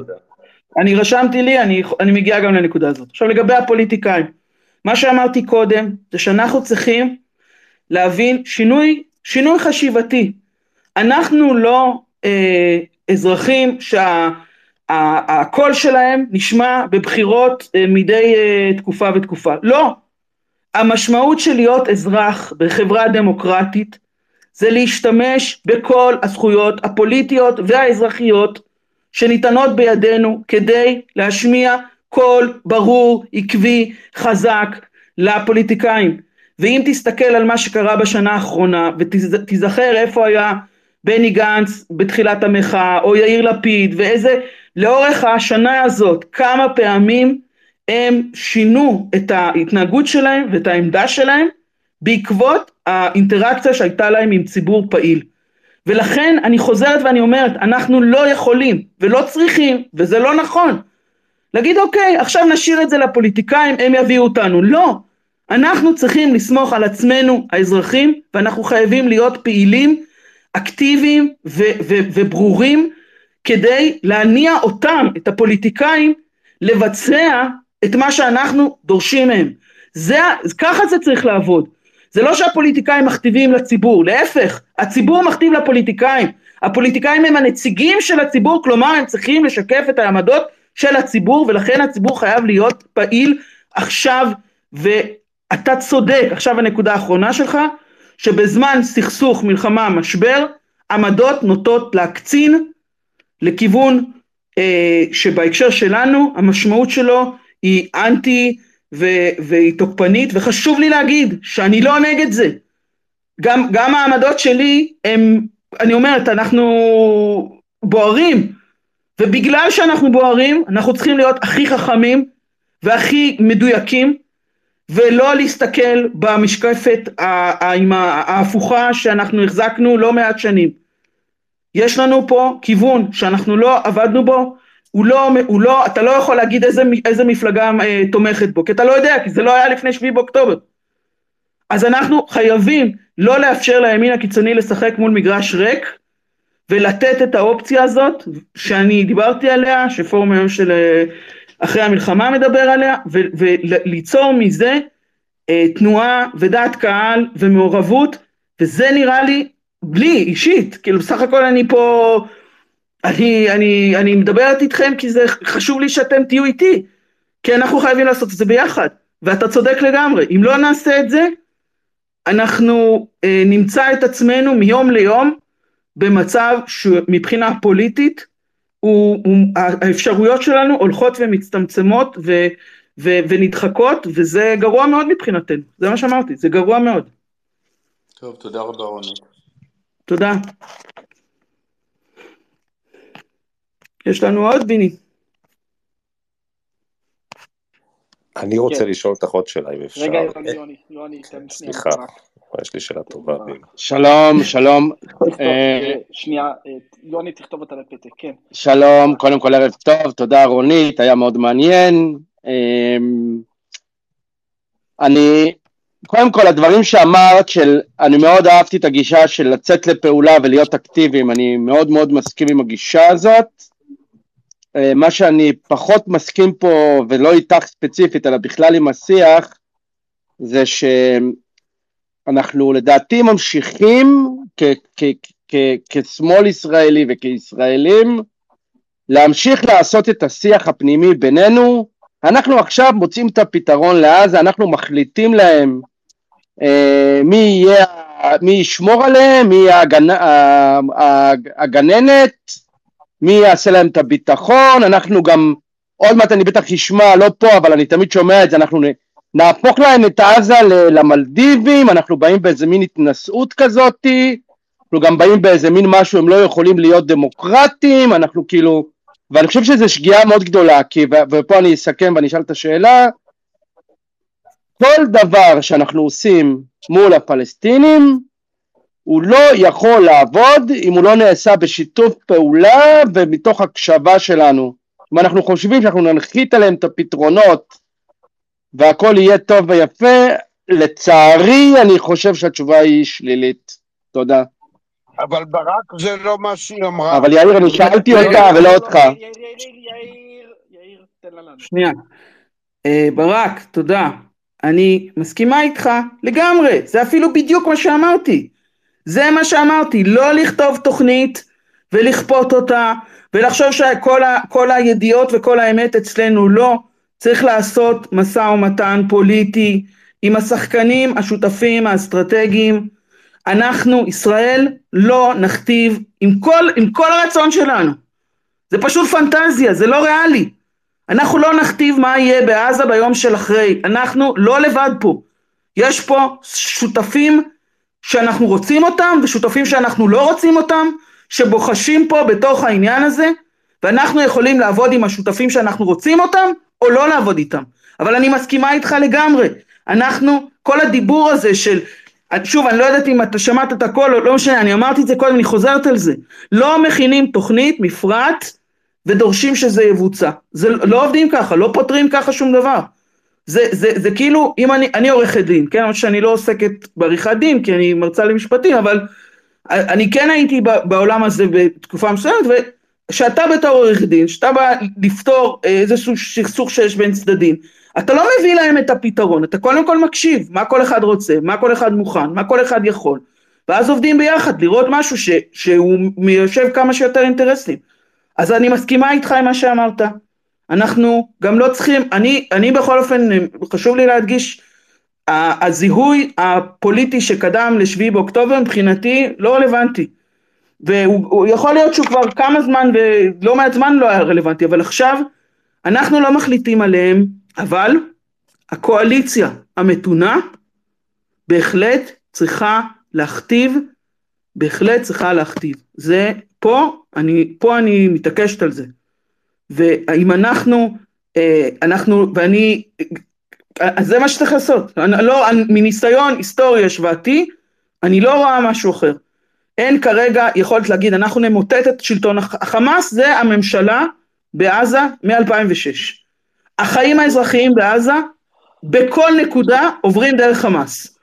אין תשתית ציבורית שהיא לא נשלטת על ידי חמאס.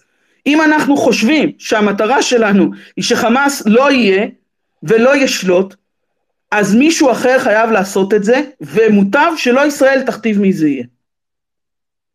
אוקיי, בוא ניתן לאתגר לשאול שאלה. אתגר. תודה ביני ותודה רונית שאת מקדישה לנו מזמנך. תודה רבה על זה. אה, הקשבתי לך קשב רב, שתי נקודות. אמרת שאת אה, חשוב לך לדבר איתנו, כדי שנהיה איתך.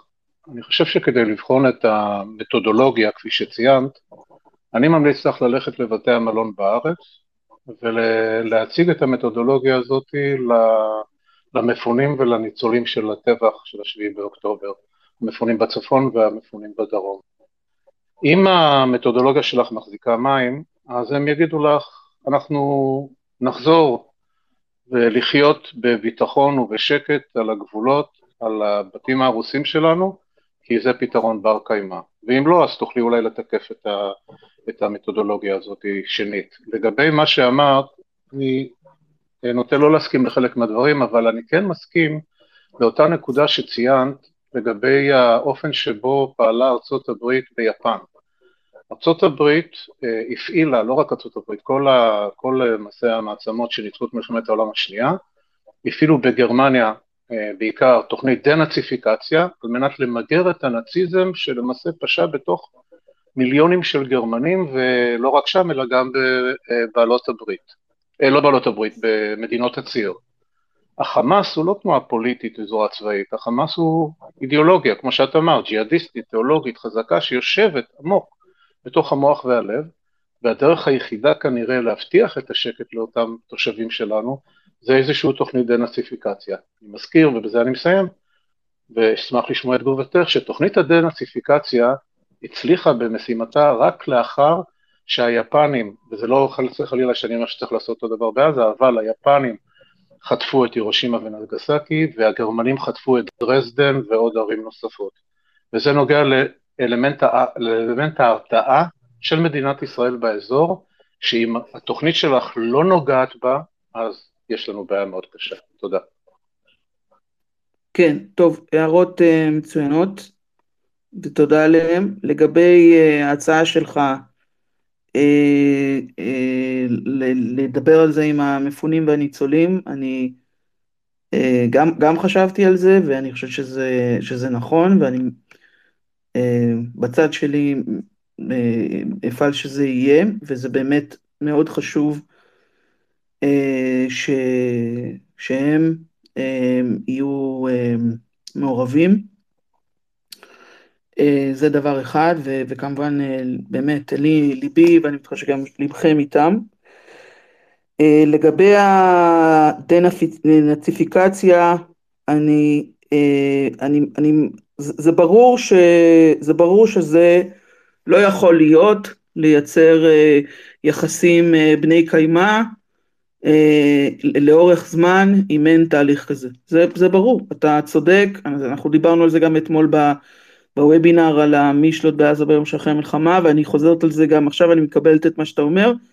אה, זה לא אותו דבר גרמניה ויפן זה דוגמאות שונות אה, מאפיינים שונים אבל הכוונה שלנו להקדיש את המפגשים הקרובים שלנו בפורום בדיוק לחקור את הרלוונטיות של הדוגמאות האלה אה, ו, ואנחנו אנחנו, אנחנו עושים את זה.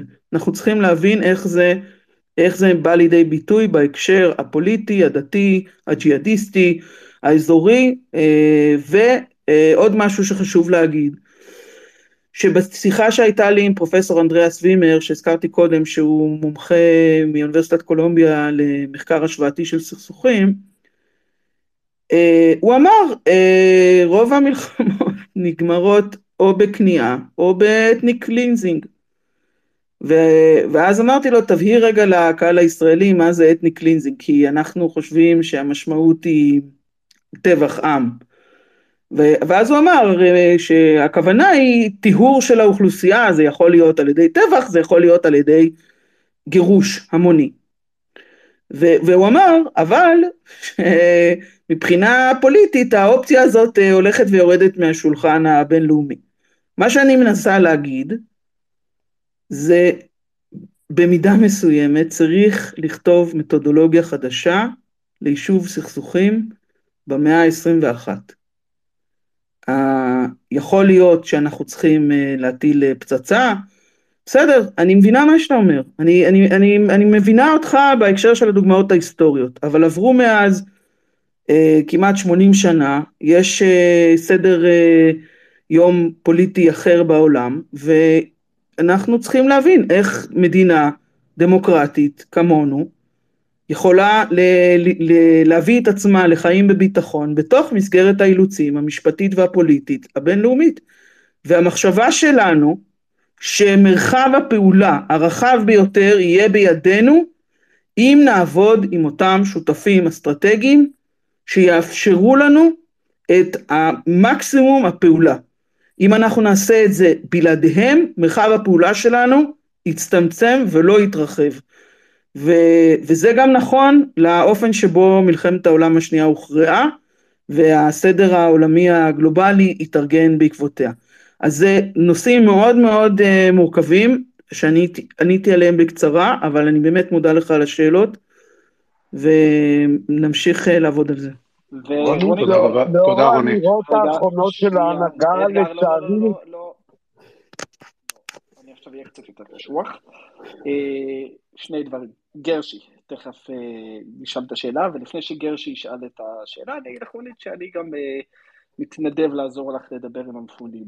נדבר על זה בינינו אחר כך. גרשי, סע. מעולה, תודה. גרשי, סע. אז אני מוכן להסיע אתכם כדי לדבר עם המפונים. תודה רבה. נהדר. אוקיי, אה, קודם כל מאוד אהבתי. אה, אני חושב שאחת הבעיות בלנסות, בלנסות לפתור בעיות, זה שמדלגים על הבעיות הקשות. כי אומרים, זה קשה, אז כאילו נשאיר את זה לסוף, לאט לאט תיבנה תוכנית, וזה באמת סבבה, כי הרבה פעמים זה מצליח, אבל הרבה פעמים לא. תנועת המחאה שהייתה לנו בחצי שנה האחרונה, בשנה האחרונה, הייתה תנועת מחאה של אל תעשה. היא לא הייתה תנועת מחאה של עשה. תנועת מחאה של עשה, למשל, זה שלום עכשיו. אל תעשה, זה משהו יותר קל, כי אנשים הולכים להצביע, מתכנסים ביחד, מקבלים איזשהו איום, ואז אומרים, טוב, בואו נדחה את ההצבעה באיזה שבוע, שבועיים עד שהרחוב יירגע. עשה, זה אומר שאתה רוצה שיתכנסו עשרה אנשים או מאה עשרים אנשים, ויצביעו על משהו שאתה רוצה שהם יצביעו. זה קצת יותר קשה לעשות. ולי חסר המרכיבים האלה של איך מגיעים מתנועה שהיא משפיעה, אוקיי, בהנחה שאני מסתכל על התנועה הזאת כתנועה משפיעה בהמשך, איך עוברים מזה לזה? יש איזשהו קושי שצריך לדבר על, ה, על, ה, על בכלל על הפיזיביליות שלו. זה נקודה אחת. הנקודה השנייה, שאם הפיזיביליות שלו היא לא כל כך אה, נראית, כאילו היא לא, היא לא ממש אה, ברורה, אה, זה אומר שהדרך לשינוי הזה צריך לבוא דרך שינוי של תודעה של האנשים, של הציבור, ואז הציבור יבחר את המנהיגים שעליהם ניתן לבצע, כמו שאת אמרת, את העשה, שגנץ שינה את עמדותיו, או לפיד שינה את עמדותיו לפי המחאה. אז לכן, אם, אם ההבחנה שלי היא נכונה או פוטנציאלית, אז מדובר כאן לא על short term, את מדברת על short term, את אומרת כאילו המלחמה אוטוטו נגמרת, אנחנו צריכים לבוא עם משהו מוכן. מה, אבל המנוף שלך הוא יתקיים רק אחרי הבחירות או אחרי קואליציה וכולי. טוב, אוקיי, אמ-, אמרת כמה דברים והם... יש לנו מעט זמן וזה לא להתחמק, אלא לנסות להגיד שאני רוצה קצת לעשות סדר. אחד, אמרת באופן כללי שביישוב סכסוכים יש גישה, ואנחנו מכירים את הגישה הזאת מהסכמי אוסלו, ככה, זה מה שאפיין אותם, שזה לדחות את ההכרעות בבעיות הקשות להמשך. יש לא מעט אה, ספרות אה, שמוצאת פגם בגישה הזאת. ויכול להיות שגם אנחנו, בתחושה שלנו, אה, ואני, ואני לא אומרת את זה כניתוח, לשאול מה היה אילו במקום לדחות את חמש הבעיות הקשות, גבולות, ירושלים, אה, מים, מה עוד היה, אה, מקומות קדושים, לדחות אותם בהסכמי אוסלו דחו את הבעיות האלה לשלב הבא. מי ש, שלא מכיר, הסכם אוסלו בעצם היה הסכם זמני לחמש שנים, כשבחמש השנים האלה... אבל בתוכנית של אולמרט הוא כן דיבר על האדם הקדוש. יאיר, אני כיבדתי אותך, והשאלות שלך היו מעניינות, אבל אנחנו לא יכולים לקיים דיאלוג, כי זה לא עובד, זה פשוט לא עובר את, ה, את האוזן של המאזינים, בסדר? אמ, אז בהסכמי אוסלו, אני לא מדברת על אה, אהוד אולמרט בשנות האלפיים, אלא בהסכמי אוסלו התוכנית הייתה נשאיר את הבעיות הקשות לאחר כך, יכול להיות שזאת הייתה טעות, אה, יכול להיות שלא, אני לא נותנת כאן עכשיו ממצא מחקרי, כי גם יש לנו את עולם האיף, מה היה אילו, אבל אני מסכימה איתך, ואני בכל אופן לא, לא, אני לא מקדמת כזאת עמדה כרגע. כלומר, אני לא מדברת עכשיו שצריך לדחות את, הבע... את ההכרעה בבעיות הקשות לעתיד, אני כן אבל רוצה להדגיש שאפשר לסמן עכשיו את המטרה ולבנות תהליך להגיע אליה. וזה, נתתי קודם את הדוגמה של יפן, אז בהצהרת פוטסדם, ארה"ב אומרת, אנחנו בונים את החברה היפנית להיות לחברה עצמאית, דמוקרטית, שוחרת שלום, וזה התהליך שהחברה הזאת עוברת, שש וחצי שנים של כיבוש אמריקאי, שינוי משמעותי בחברה ובסדר ובסדר יום הפוליטי ביפן, והתייצבות של הרבה מאוד שנים אחרי זה בכיוונים האלה. אז, אז זה לגבי שצריך להגיד מה הכיוון, וצריך להבין שאנחנו נצטרך להגיד מה הכיוון ביחד עם השותפים, אנחנו זה לא ישראל, זה כמו שאני תיארתי את זה, הציר המתון, ויחד עם זאת זה לא משהו שקורה מעכשיו לעכשיו, זה תהליך שבונים אותו, אבל עם אופק ברור. ואם אנחנו אומרים, אנחנו לא מדברים עכשיו על מה שיהיה בעתיד, כי אנחנו עכשיו רק בהווה, אנחנו עושים טעות אסטרטגית. חייבים לסמן את האופק ולה, ולעמוד עם ערבויות מאחורי ההתחייבות שזה מה שהולך לקרות, אם מתקיימים אבני הדרך הנחוצים, אבני, הנחוצות. עכשיו, אתה, אתה, השאלה האחרת שאתה שאלת היא קשורה לאופן, אם אני הבנתי נכון, שבו פורום היום של אחרי המלחמה, באופן שהוא פועל ואיך הוא אה, מבקש אה, להיות אה, אפקטיבי בדעת הקהל ולייצר את השינוי ולעשות את זה עכשיו. אני לא מדברת על בחירות, הבחירות זה תהליך פוליטי שלצורך העניין הוא כרגע מתרחש במועד הנקוב בתום אה, ארבע ומשהו השנים של, ה, של הכנסת, אה, הכנסת העשרים וחמש, אבל, וזאת בדיוק הנקודה, מה הפוליטיקאים עושים בתקופת כהונתם, תלוי במה שהציבור דורש מהם לעשות. ואם הציבור לא דורש מהם, או ציבורים מסוימים שותקים מול הפוליטיקאים שלהם, כי אתם יודעים מצוין שיש ציבורים פוליטיים ששנים מניעים את הפוליטיקאים שלהם תוך כדי תקופת הכהונה, לא לפני הבחירות. ויש ציבורים שרגילים שבין בחירות לבחירות הם שקטים, הם נותנים לפוליטיקאים לעבוד, וזאת גישה שלא עובדת. ועל זה אני מדברת. עכשיו, כמה אנחנו נצליח להניע? אני, בוא, אני קוראת לכם, היו פה מאה ומשהו אנשים, תביאו עוד אנשים, תנו לנו עוד הזדמנויות, ת, תצטרפו לפעילויות שלנו, ת, ת, תיקחו אותם, תאתגרו אותנו, תשאלו אותנו את השאלות הקשות, אנחנו חייבים לעבוד ביחד, אין לנו יכולת להזניח את המחויבות שלנו לביטחון האישי והלאומי, אין לנו, אין דבר יותר חשוב מזה, ואני אומרת את זה כאימא, כבן אדם, כאזרחית, כפטריוטית, אין לנו מחויבות יותר גבוהה מזאת.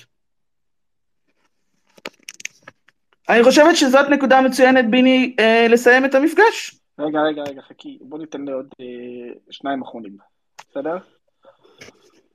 בכל זאת, אנשים פה חיכו. אז יש פה את... אה, רגע, יש פה את כפיר.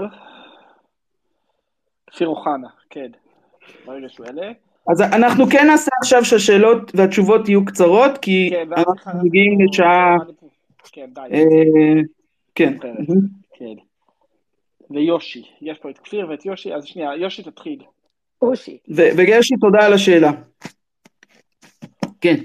היי רונית. סנו.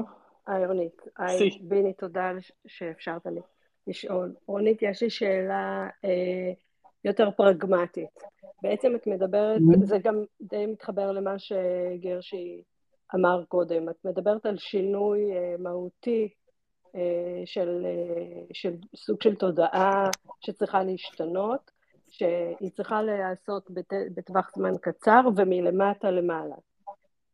ש, שיש כאן, לפחות מבחינה תיאורטית, אנחנו יודעים ששינויים מלמטה אורכים יותר, הם, הם לא שינויים קצרי טווח.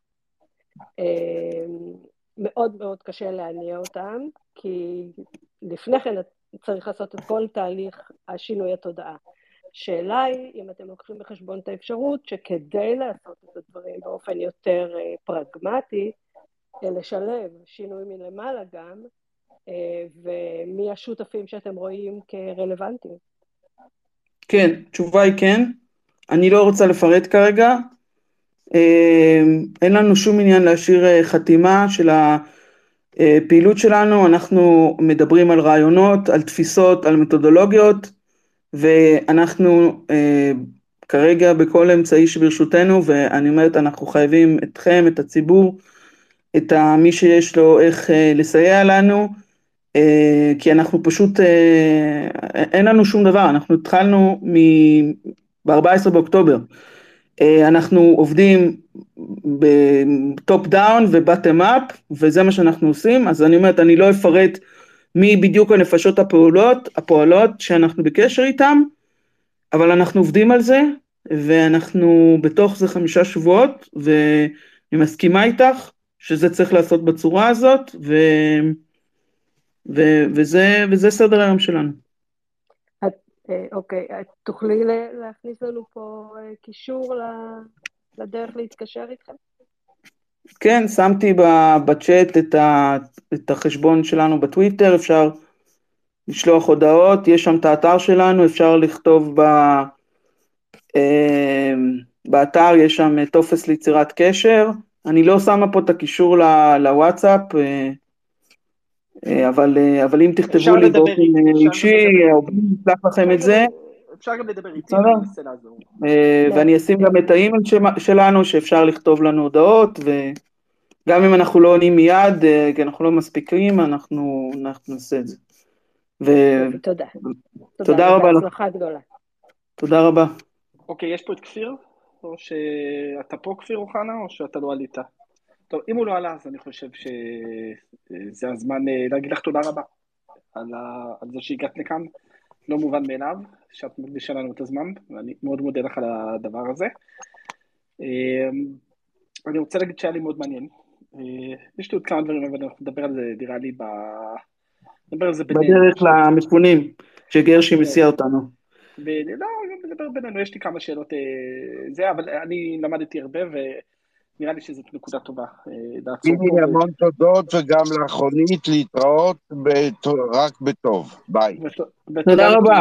תודה רבה. ביני, יישר כוח על ההזמנה, ובאמת תודה לכל המצטרפים וה- והמאזינים, ואני אשמח להיות בקשר. אה, תודה רבה לכם, שיהיה לילה טוב. תודה, טוב, ביי, אני סוגר.